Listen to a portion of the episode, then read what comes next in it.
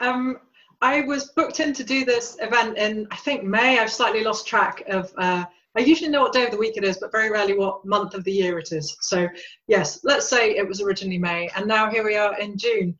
Um, and uh, and when Stephanie asked me if I would uh, shift to this date, she said the kind of theme of the night that we want to talk about is creativity in crisis because at the time that they were moving the event, I guess we all kind of felt like we were in crisis. I'm sure a lot of us still feel like we're in crisis. Um, and I thought a lot about uh, what I wanted to talk to you about tonight. Um, and then I realized that I had missed the most obvious thing, which was that all creativity is crisis. Bear with me. Um, because in ancient Greek, which is where I spend a reasonable amount of my time, truthfully, um, the word crisis means uh, pulling apart or separating. It's the, the same ending, crisis, spelled the same way, but with a, a kappa K at the start. Um, and, uh, and from that meaning, that original meaning of separating or pulling apart, it comes to mean a choosing, a deciding. And I would argue, do argue, that all creativity is an act of making a decision. It's a question of um, of deciding what to leave out and deciding what to include. So it's always an act of separating. It is always, in Greek terms, a crisis. Um, and I guess the best example I could give you from my own book, my process of writing it, um, for that. Actually, I'm going to give you one of each, what to include and what to miss out, I suppose um, to illustrate that, that choosing is both uh, always and automatically. Um, but the book A Thousand Ships begins, oh, which is now a paperback. They arrived today, about two hours ago. So look how shiny it is. I'm still excited by the foil. Um, but uh, the book begins um, in the middle of the story because uh, I thought that I should start the story of my version of the Trojan War with the Trojan horse because I felt like most people probably know the bit about the horse. If you don't, then I'm about to spoil a really good story for you, and I'm sorry for that, um, in which uh, the Greeks pretend to sail away from Troy. In fact, they hide behind a, a rock on the island of Tenedos nearby, um, and they leave behind a horse um, in which there are heavily armed men. Um, and the Trojans believe it to be a sacrificial offering. They are tricked, as we can find out in book two of Virgil's Aeneid, which is obviously the one I pilfered for the first chapter of my book. They believe that it's an offering to the god, that they need to take it into their city and put it on the citadel, the most heavily fortified bit of their city, um, and that will uh, bring the Greeks bad luck and them good luck, which is what they're aiming for after a decade of war. And of course, it is a trick once the horse is inside the city. Um, and, and, everyone is asleep. The men inside, the armed men inside, are let out. I'm not telling you by who because I don't want to spoil the next chapter.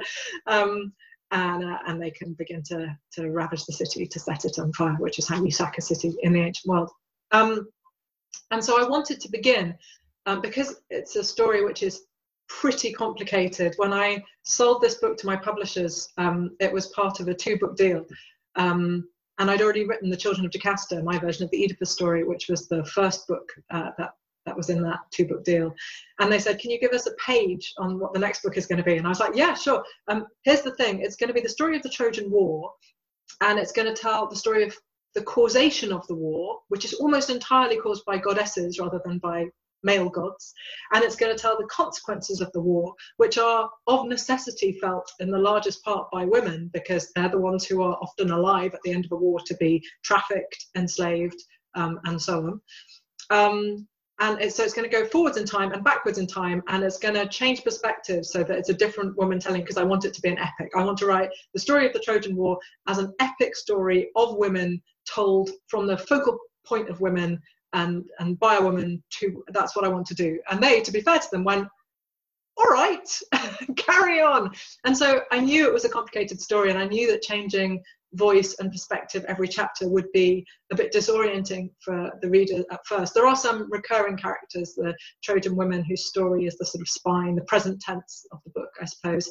Um, and uh, Penelope, uh, the wife of Odysseus, who's waiting for him to come home, who tells the story of the Odyssey in letters that she writes to him, an idea I stole from Ovid's Heroides, because uh, I'm no fool, still from the best. Um, and so I, I knew it would be a bit it would be a bit disorienting at first, and so I wanted you to have something the reader to have something that they could really cling on to. And in that first long chapter, the story of the Trojan War, um, the Trojan horse and the fall of the city is told by Creusa.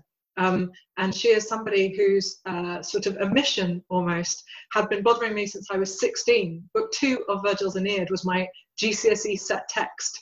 And in it, Aeneas, who is the Prince of Troy, spoiler, spoiler, spoiler, escapes the city as it's on fire with his father and his son, um, he carries his old dad on his back and he's got his son with him. Um, and he sets off to found a new Troy. Spoiler again, it'll turn out to be Rome.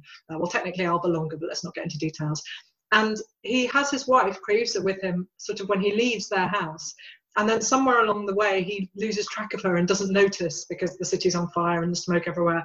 And, um, and then he goes back to look for her in Virgil's Aeneid.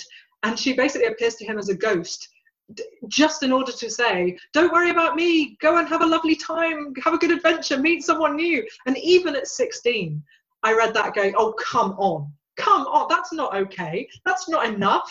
That's not a fully rounded female character. Luckily, I got Aeneid 4 for A level, which is the story of Dido and Aeneas. And Dido is the most extraordinarily beautifully drawn um, woman in almost all of art, I would argue, certainly right up there. Um, so I knew he could do it. Just at 16, I was like, this is simply not good enough. And I was determined to let Creusa have her voice. Um, I didn't want her to be one of those kind of Hollywood wives who just exists in films of the 90s, films of my childhood, essentially the films I was watching while I was studying this um, during school days, I guess. Those Hollywood characters who just exist to go, good luck, be careful to men who go off and have adventures. I'm like, no, that's not okay. What happened to Creusa? And that's where I wanted to begin my story. So it was exactly a crisis. It was a choosing to look at a story which already existed and say, what's missing from that story? What was missed out of that story? And the answer is her perspective, the woman's perspective, is simply gone. We're so focused on Aeneas and his hero's journey, it's his poem after all, it's named after him, that we sort of forget that she is a person not just a name, not just a relationship that he used to have before book four happens and we have a big romance with Dido. And I considered that, let's say, unacceptable and wanted to, to make it right and give her her voice. And this book is full of women whose stories I felt had been not told or undertold. Um, the story of the great Amazon warrior who fights for the Trojans, Penthesilea, uh, the Amazon warrior queen who turns up at Troy. In the there are some versions of the Iliad um, a poem which ends with the Trojans. I'm really spoiling everything for you. I'm so sorry. With the Trojans burying their great hero Hector. Um, and there are some versions of the Iliad, at least two versions that we know about from um, ancient commentaries written on the Iliad, that end with the line, and so the Trojans buried Hector, and then came an Amazon the daughter of great-hearted Ares. And that version of the Iliad, and one a bit like it, and then came an Amazon, the daughter of Otrera, I think, um, beautiful, graceful Penthesilea. Those versions have simply been lost. Those those versions of that text have been lost. The story of, of Penthesilea was told in a poem called the Aethiopis, uh, which also tells the story of Memnon, the great Ethiopian hero who fought at Troy. Um, that's lost. We only have tiny fragments of it. And so some of these stories just needed telling because we've been unlucky and the story had been lost. The poem or the play in which their story was told doesn't survive to us. That's true of the vast majority of ancient literature. About 97 to 99% of Latin and Greek literature has been lost to us, just to give you an idea of what we're up against. So sometimes the poem had been lost, but sometimes the poem was right there, the Aeneid, and and the female character was just missing in a way I found, let us say, unacceptable. And so this brings you to uh, the fact that I told a very slight lie earlier, which was to say this is the first chapter. The Trojan Horse is the first chapter of my book. It's technically the second. There's a little mini one-page chapter at the very start, um, which is named for Calliope. Calliope is the muse of epic poetry. Uh, she is one of the nine muses who dwells on Mount Helicon. And if you want to write an epic poem or an epic book, you'd better appeal to Calliope because otherwise she's not going to allow you to write it. And she is hiding in plain sight. Um, I think, in the first line of both the Iliad and the Odyssey, the two great epic poems that we attribute to Homer, um, which formed the very basis of my book of A Thousand Ships. And the first line of, uh, of the Odyssey uh, begins in Emily Wilson's brilliant translation, Tell me, Muse, about a complicated man. Musa, muse is the word in Greek. The first line of the Iliad is Menen aeda thea Peleiadeo achilleos. Um, sing, goddess of the wrath of Achilles, son of Peleus. And I had to write essays as a, as a kid saying that, you know, the, the first line of the Iliad tells us that it's all about Achilles, right? Because um, his rage, Menen, is the first word of the poem. Destructive wrath is the first word of the poem. And then here's the, the, the last word of that opening line, Menen to Achilleos. It's the wrath of Achilles. So he stands astride this opening line, and there's no room for anyone else in there. Except he's not the first person mentioned in the Iliad. The first person mentioned is Thea, the goddess. Homer doesn't name her any more than he names the Musa, Muse, in the first line of the Odyssey. But I'm pretty sure it's Calliope. Most people assume that it's Calliope because she is the relevant muse for epic poetry. If you're going to compose a 24 book poem, get, you know, spanning monsters and gods and adventures and battles, you need that muse on your side. And so in the first chapter, little mini chapter um, of Ships, I had the poet, a blind poet. Um, some there's a, a suggestion, a tradition that Homer may or may not have been blind. We don't know anything about Homer for real, really, um, even how many people he was. Um, and, uh, and so there's a blind poet in my first chapter who is asking the muse for her assistance. And she is deciding whether or not she's in the mood to help him out because she's a bit annoyed because he doesn't say please. Um, and when the notes came back on this, uh, the first draft of A Thousand Ships, my editor, perfectly reasonably, I should add, said, I think you might have to tell people that it's Homer in the first chapter because they might not realize that it's supposed to be him, this blind man who's asking for help with an epic poem.